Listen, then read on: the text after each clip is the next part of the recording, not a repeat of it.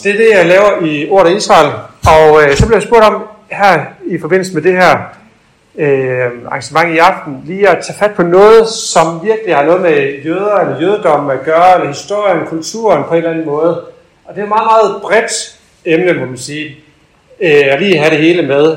Men så alligevel, så har jeg valgt at tage fat på øh, omskæring, fordi det virkelig er der, hvor hele sløjfen kan bindes, og som i den grad for mig også at se, har et stærkt budskab til, til os.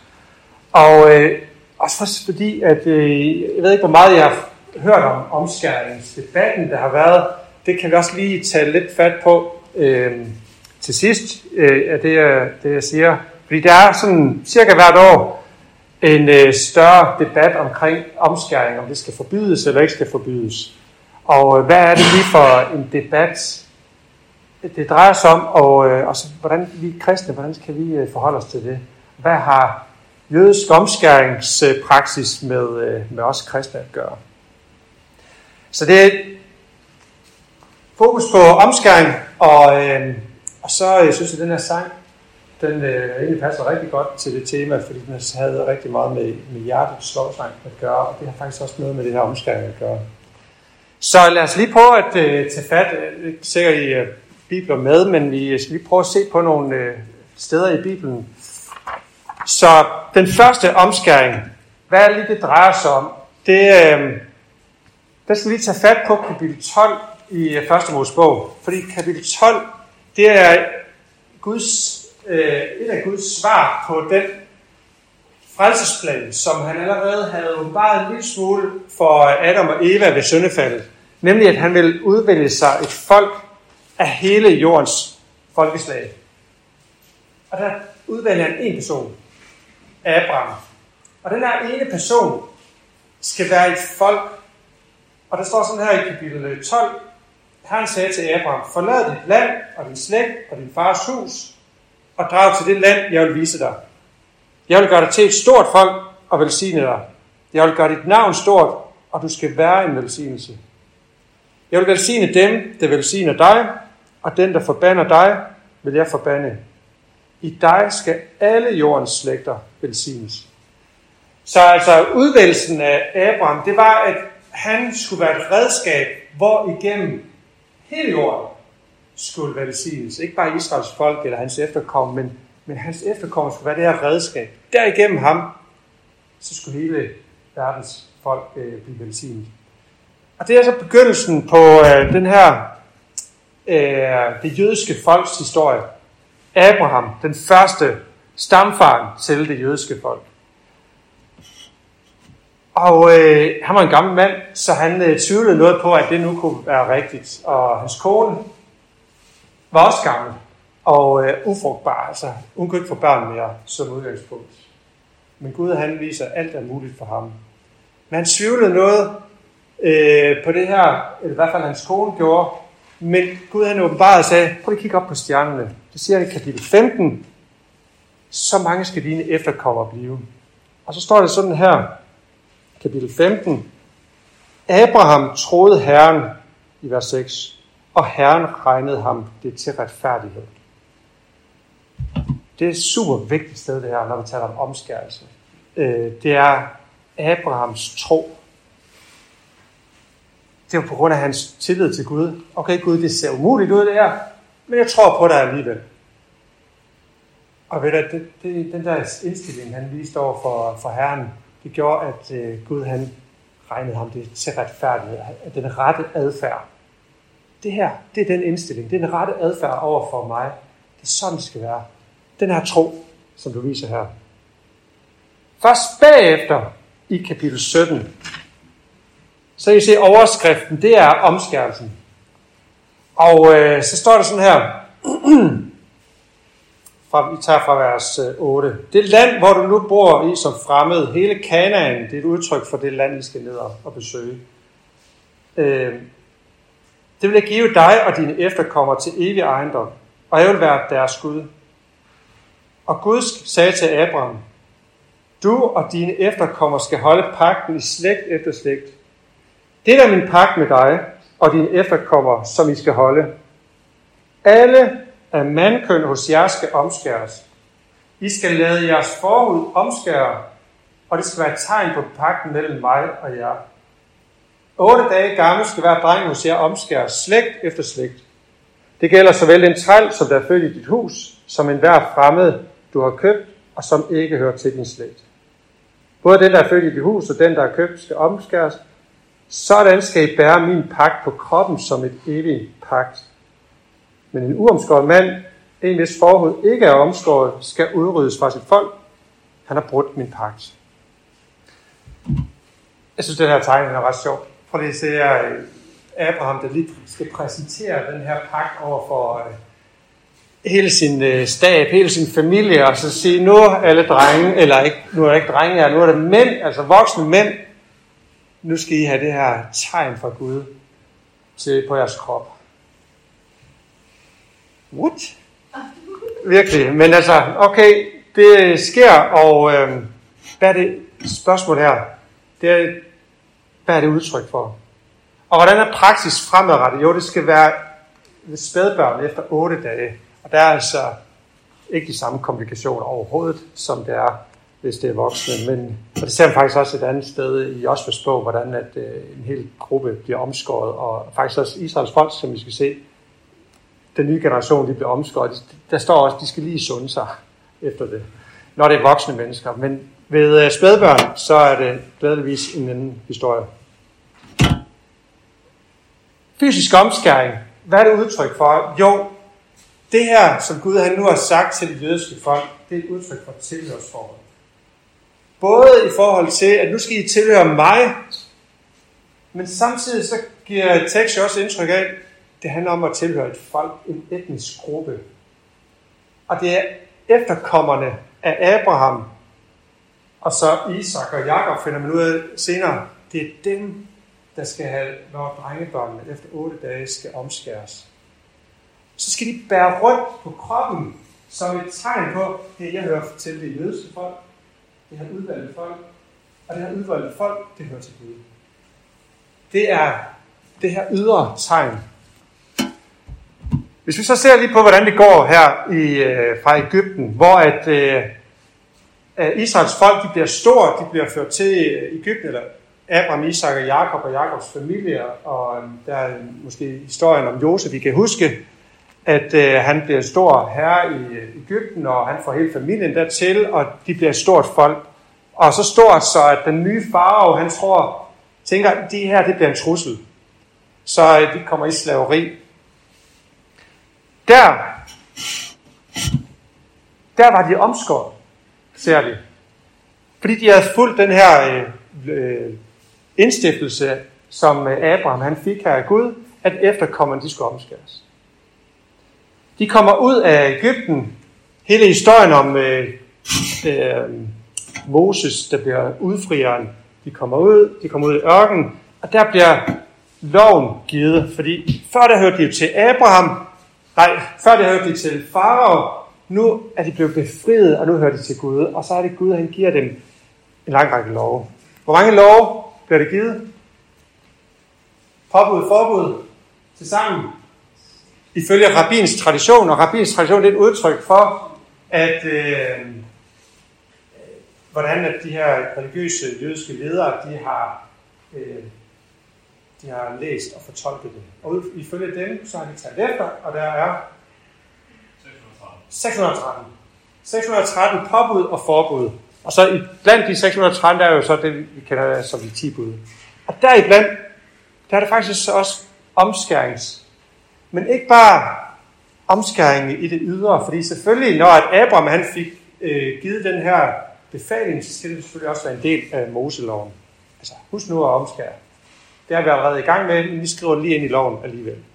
Og så står der i øh, 5. bog det her, Femmos bog, kapitel 10.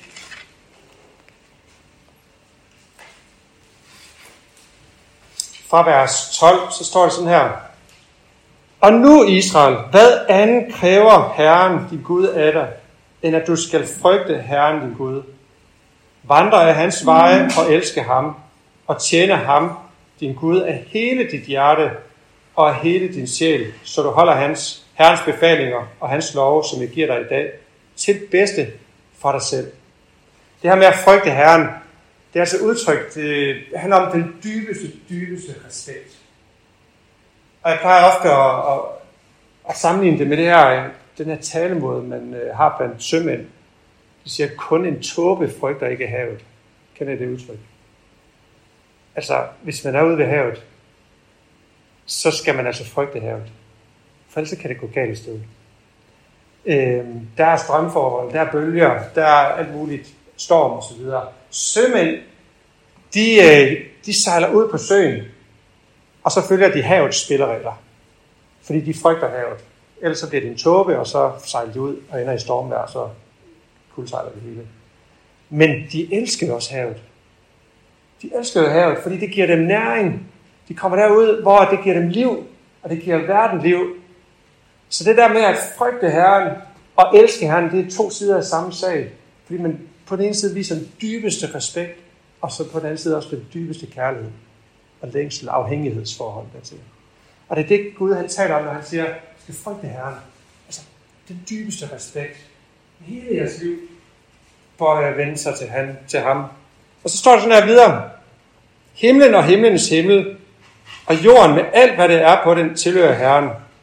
Alligevel var det kun dine fædre, Herren fattede kærlighed til og elskede. Det var jer, deres efterkommer han udvalgte alle folkene. Og sådan er det i dag. Og så står sådan her. Omskær derfor jeres hjertes forhud. Og gør ikke længere nakken stiv. Nakken stiv, det er sådan udtryk for at være sådan trodsig over for Gud. Okay, vi har altså her i Moseloven, der har vi altså to typer omskæring. Øh, omskærelse. Den ene type, det er den ydre omskærelse, som drengebørn på 8. dagen skal foretaget, hvor forhuden bliver skåret af, som et pakstegn på, de hører til det etniske jødiske folk, som hører til Gud. Men det er jo en ting. Noget andet er, om de så vil følge Herren. Der er det jo vigtigt, at hjertet det er med. At hjertet også tilhører Herren. Så de skal også omskære deres hjerte.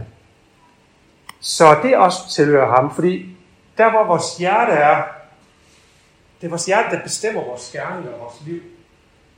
Så hvis øh, vores hjerte det tilhører Herren, så vil vi jo selvfølgelig også lade vores liv og gerninger følge hans vilje. Hvis vores hjerte ikke følger Herren, jamen, så vil vores liv jo heller ikke afspejle det. Vores liv, det, det afhænger af, hvordan vores hjertes indstilling er. Det er derfor Gud han siger, prøv at høre, det er ikke nok, at de bare er omskåret i det ydre. I skal også i skal ikke bare tilhøre mig i det ydre, I skal også tilhøre mig i det indre. Og alligevel, så den generation, der blev født ude i ørkenen, som ikke havde været i Ægypten, det var dem, der havde været i Ægypten, der blev befriet. De fik lovgivningen, men det var faktisk den følgende generation, de blev ikke omskåret. Så allerede der går det galt, kan man sige. Så de blev ikke omskåret. Og det ser vi i øh, Joshuas bog. Men øh, lige inden de skal ind i øh, det kanans land, der er det, at Moses han holder en lang tale i 5. bog, og der slutter af med det her profetiske budskab. Prøv at høre, en gang i fremtiden, der vil der ske det, at folket de vender sig bort fra Herren, men de skal vende tilbage til Herren. Og de skal vende, en gang i fremtiden, bliver det profeteret, så skal folket væk fra det landområde, som de nu skal ind og indtage på det her tidspunkt. Men en gang i fremtiden, så skal de tilbage til det landområde. Så der er et profetisk budskab om, hvad der skal ske med folket, at det etniske jødiske folk i fremtiden. At de skal ind og indtage landet, de kommer væk fra landet, de skal komme tilbage til landet. Men ikke bare det. En gang i fremtiden, så skal det etniske jødiske folk, de skal have omskåret deres hjerter, de skal komme til som et nation, som et folk og tilhøre Herren.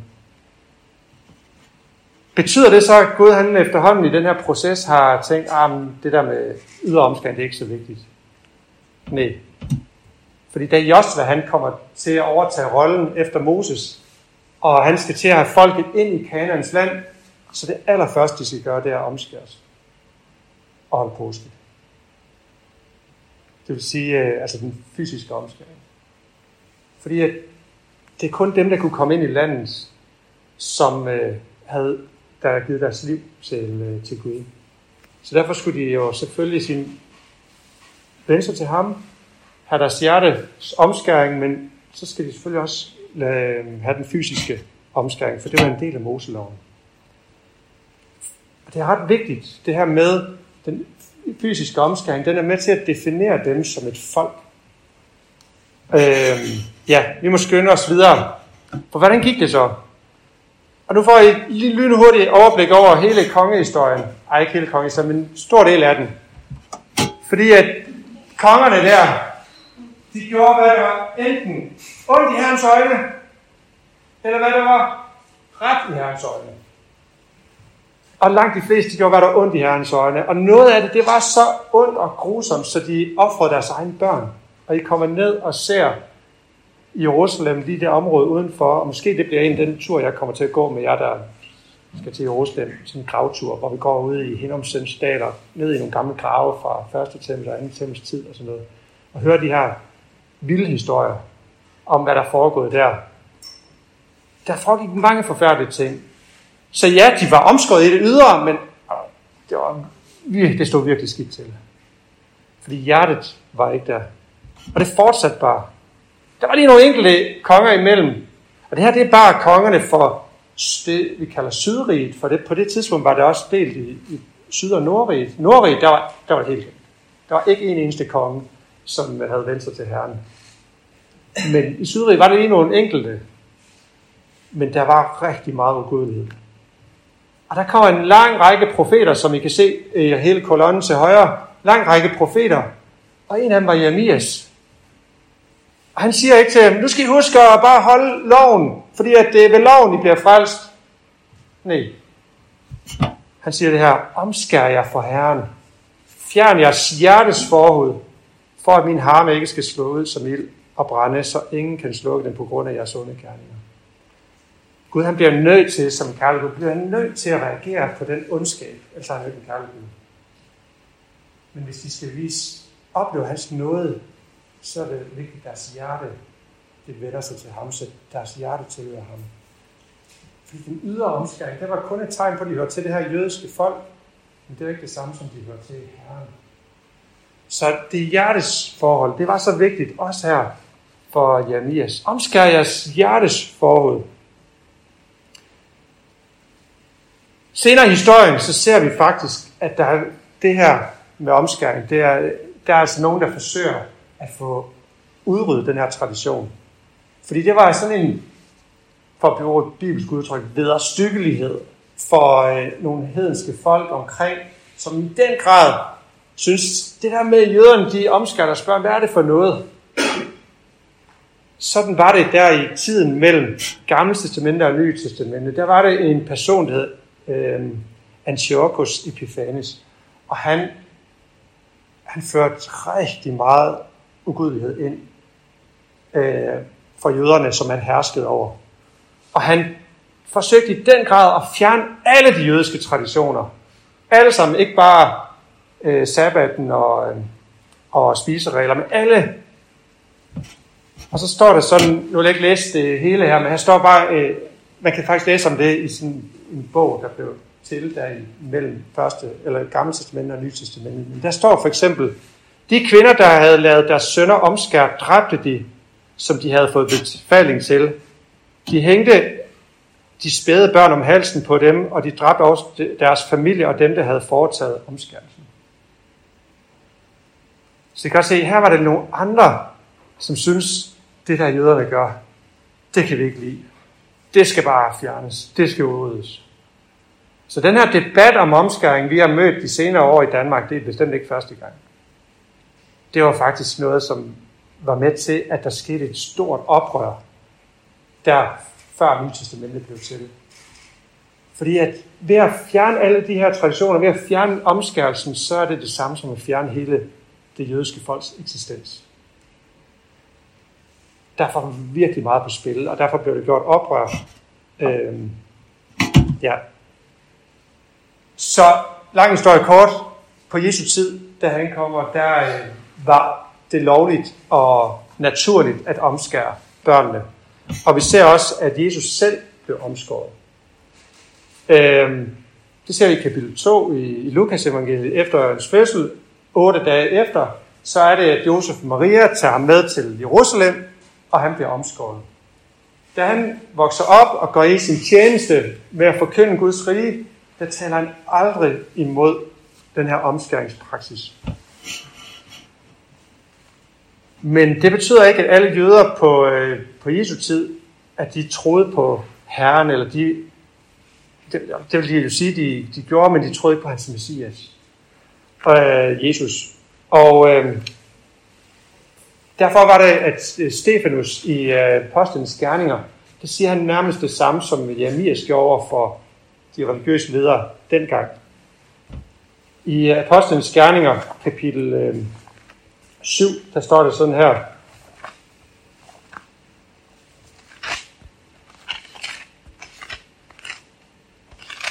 Vers 51, der står sådan her.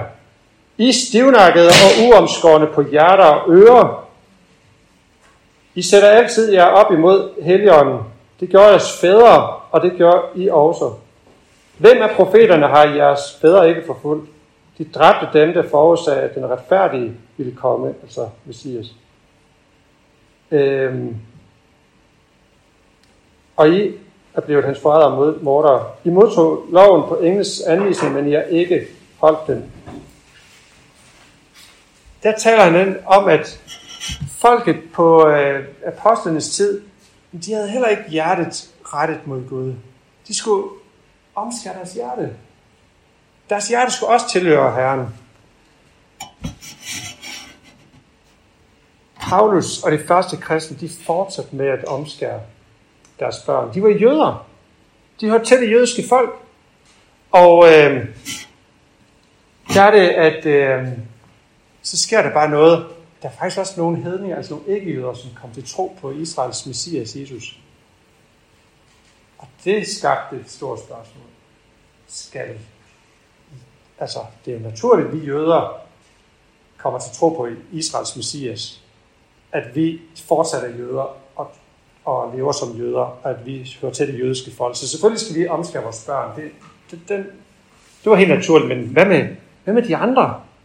Skal de også? Og det var der faktisk nogle jøder, der mente, at, øh, nogle Jesus-troende jøder, som man kalder messianske jøder, der var faktisk nogle af dem, som troede, at det, de skal selvfølgelig blive jøder.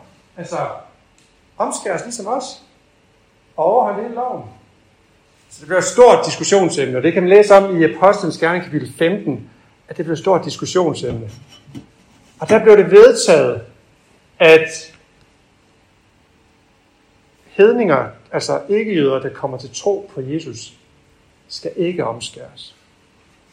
Der blev slet ikke talt om jødisk omskæring. Det blev altså ikke et tema. Spørgsmålet var udelukkende, hvad med os, der ikke hører til det jødiske etniske folk, om vi skal omskæres. Og der blev det klart besluttet, det skal vi ikke. At jøderne fortsætter med at gøre det, det var helt naturligt. Og det var det budskab, Paulus han tog med sig ud på hans missionsrejser til øh, de kristne, de her folk, der, var, der ikke var jøder, som var kommet til tro på Jesus. Der fik de at vide, I skal simpelthen ikke omskæres. Øh, det var et klart budskab til dem. Det var ikke nødvendigt for frelsen. Altså den her ydre omskæring. Prøv lige at se her. Hvis vi nu prøver at opsummere lidt. Vi har hele verden. Ud af hele verden, der, op, der er det Gud, han udvælger Israels folk gennem Abraham og hans efterkommere. De skulle omskæres for ligesom at vise tilhørsforholdet til Gud, og at Gud han har nogle særlige planer med det folk. Der i det folk, der er der jo så nogle retfærdige jøder. Jeremias, Moses og øh, de retfærdige jøder, som man hører om i Gamle Testament, og de konger, som gjorde, hvad der var ret i Herrens øjne. Der var nogen, som var retfærdige. Det havde den rette adfærd. Den kalder vi, da Jesus han kommer, der kalder vi dem messianske jøder. Fordi de her messianske jøder, de var både omskåret i det ydre, på kroppen, altså mændene var, og så var de også i hjertet.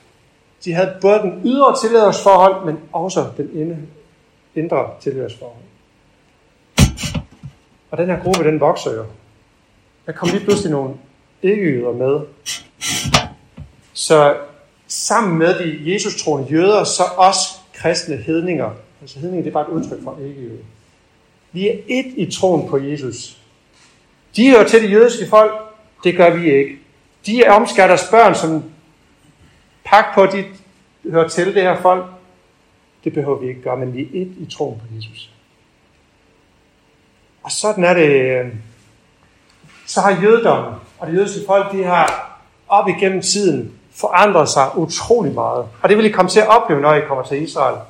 Der vil I jo se de mest religiøse jøder, øh, vi kalder dem ultraortodoxe jøder, og så vil I se meget, meget sekulære jøder, altså nogen, der på ingen måde er gået op i det her med øh, religion. Og nogen, de hader det. Nogle er ateister. De hader alt religion.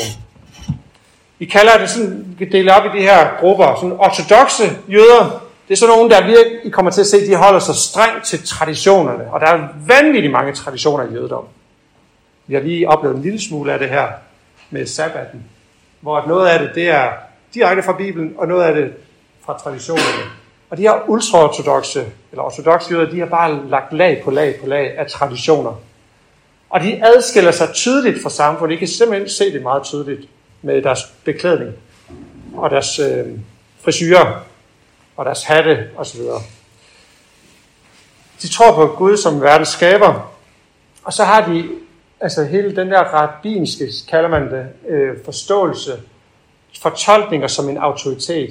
Altså, en ting er Gamle Testament, det, det læser mange af de her ortodoxe jøder faktisk ikke ret meget af, men de læser vildt meget af alle de her fortolkninger. Og derfor har de voldsomt mange traditioner. Og derfor vil I sikkert undre jer over, hvorfor gør de det, og hvorfor ser de sådan ud, og hvorfor har de det sort tøj, det står der ikke noget om i Bibelen. Der er svaret altid tradition. Tradition, tradition, tradition. Så er der nogen, der ikke går så meget ved det, de reformjøderne. Reformjøderne, det er sådan protest mod de ortodoxe. Og øh, de tænker sådan lidt mere, at ah, det der med Bibel og Gud og sådan det er sådan mere en overført betydning. Gud er ikke måske sådan en konkret Gud, men det er sådan øh, mere et udtryk for en humanistisk øh, tilgang til det. Gud han er sådan en idé, som vi kan bruge eller inspirere af i vores liv. Og så derimellem har vi så de konservative, som, som gerne vil bevare mange traditioner, men sådan lidt mere i en moderne udtryk. Og så har vi dem, der slet ikke orker alt det her med religion overhovedet, øh, som er også rigtig mange af i Israel. Og der er en, en sådan helt på national plan en konflikt mellem de religiøse og de meget sekulære jøder, som I måske kommer til at opleve lidt dernede med nogle demonstrationer og sådan noget. Øh, benhårde ateister er der nogle af dem, altså virkelig. Og nogle de hader bare de ortodoxe og alt det religiøse. Jeg synes bare, det er noget idioti det hele. Så de jøder er der også. Fordi jøde, det er noget, man er som etnisk. Det er noget, man er født til. Og så har vi lige en ekstra gruppe. Det er så de messianske, kalder vi dem. De jøder, som tror på Jesus. De tror både det gamle testamente er Guds ord, men også det nye testamente er Guds ord. De tror på, at hele gamle testamente peger hen imod Jesus. Sådan som vi også har fået beskrevet i Nye Testamente. På trods af alle de her forskelligheder her, så er det omskæringen, der binder det hele sammen. Derfor er omskæringen, det er simpelthen så centralt for jøder. Fordi hvis, det, altså, jøder de siger selv, der var der to jøder, og der er der tre meninger. Det er noget, de selv siger. Det er udtryk for den måde, de kan diskutere og være indbyrdes uenige om alt mulige ting, og strides og alt muligt. Der voldsomt uenige, og nogle gange meget højlydt, når man er dernede. Så kan I, og nogle gange så er der også bare nogen, der står og snakker sammen, og så kan det lyde som, de skændes. Det, sådan, øh, det vil I nok også komme til at opleve. Og de kan være så indbyrdes voldsomt uenige om alle mulige ting. Religiøs, kultur, militær, forhold til palæstinenser, forhold til det ene eller det andet. Men hvis det er noget, som de trods alt er enige om, så er det, at man skal ikke pille ved omskæringen. Fordi det kan, ligesom det kit, det her lim, der på en eller anden måde kan lime os sammen. Så der, der, det, det er det, som er med til at definere os som et jødisk folk. Og øh, det er bare rigtig mange, der ikke er jøder, som ikke kan forstå. Og desværre også blandt kristne.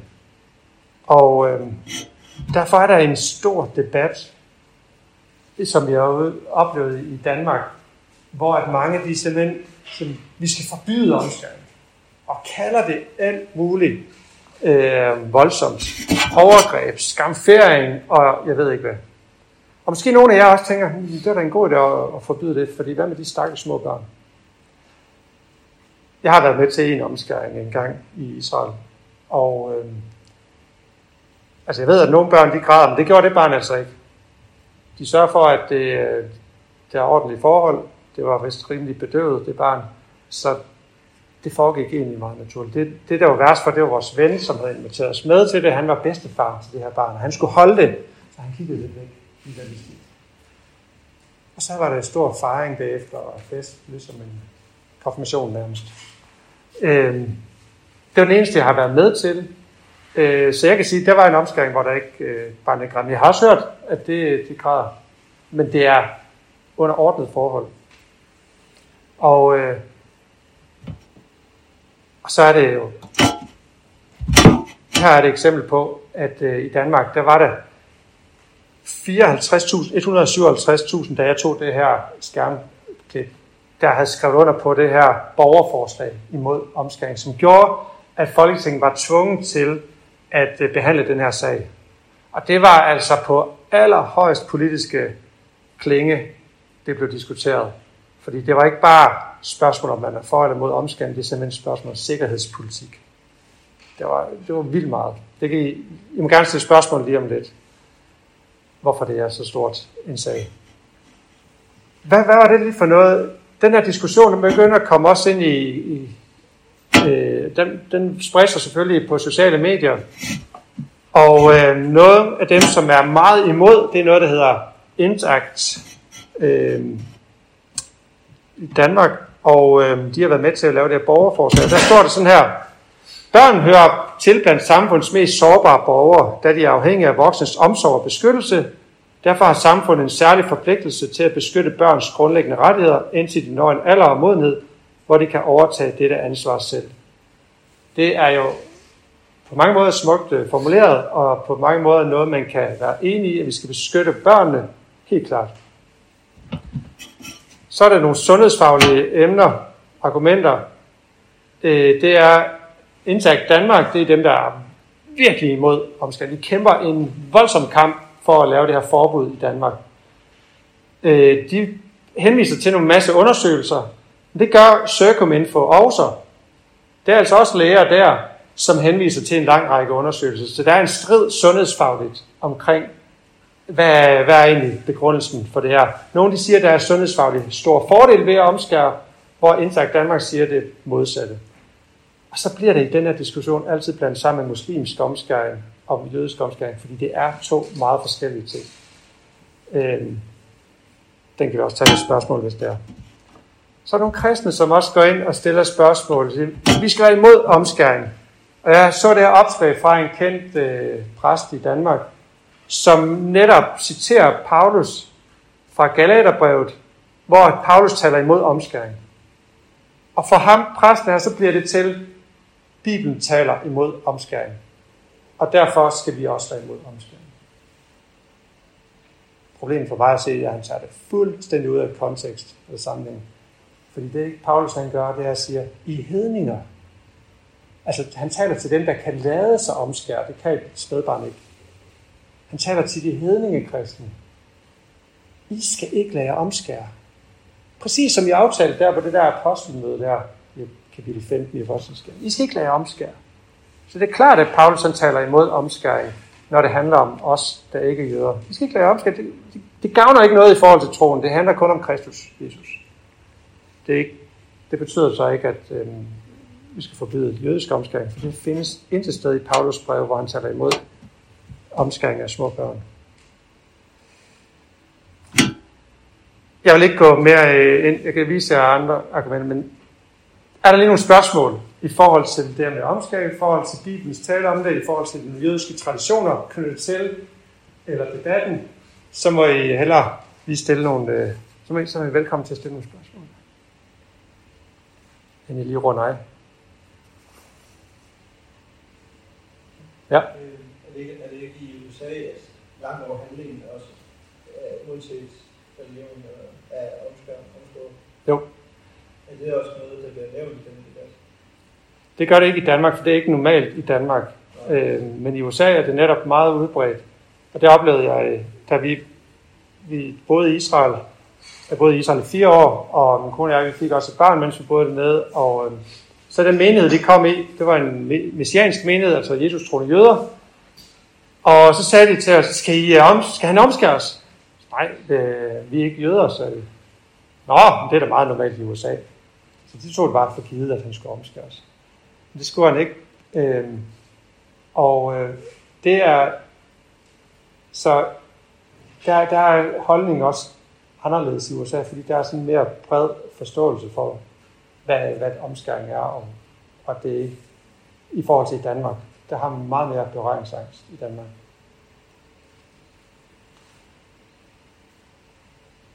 Lige om lidt vil jeg vise, hvad der er egentlig på spil her. Men lige er der nogle andre spørgsmål.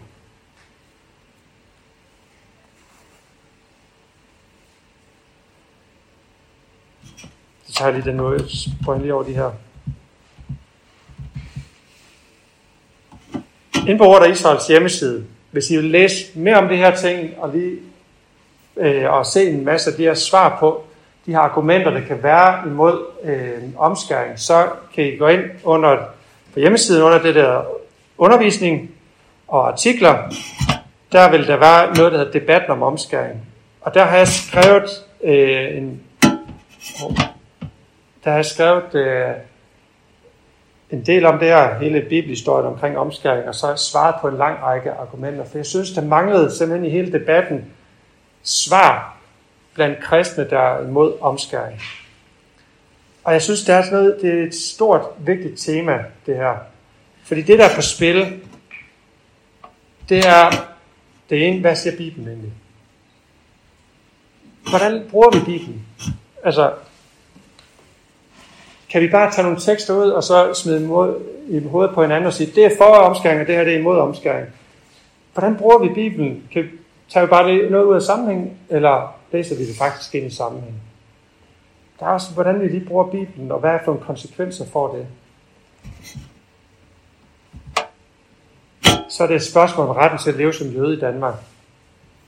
Fordi hvis nu det her, det, er, øh, det bliver forbudt i Danmark, som mange virkelig gerne vil arbejde for, så vil jøderne lige så stille begynde at flytte væk fra Danmark og ikke bo her. Fordi det er så centralt for jøder.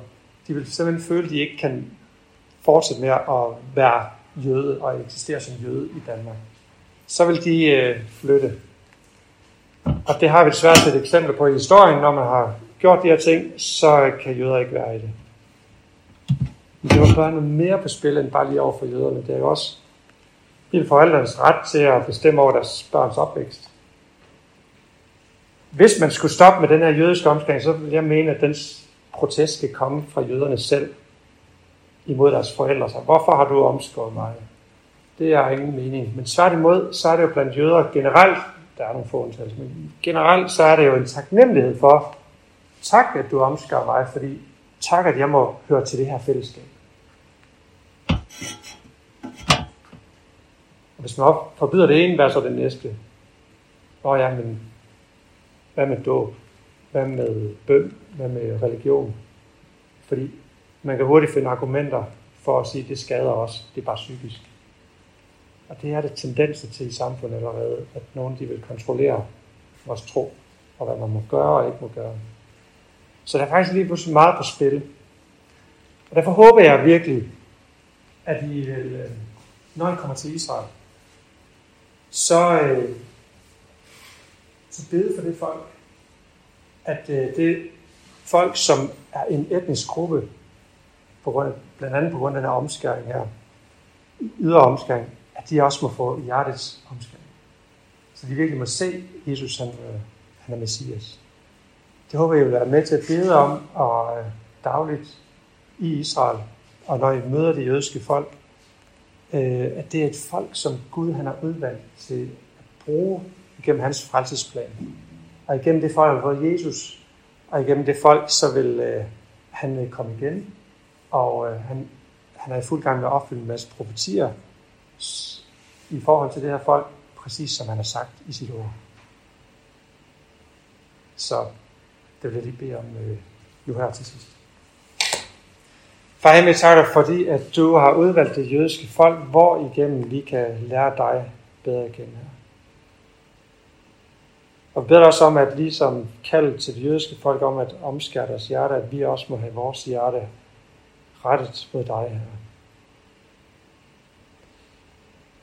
Så vores liv afspejler, at vi hører dig til.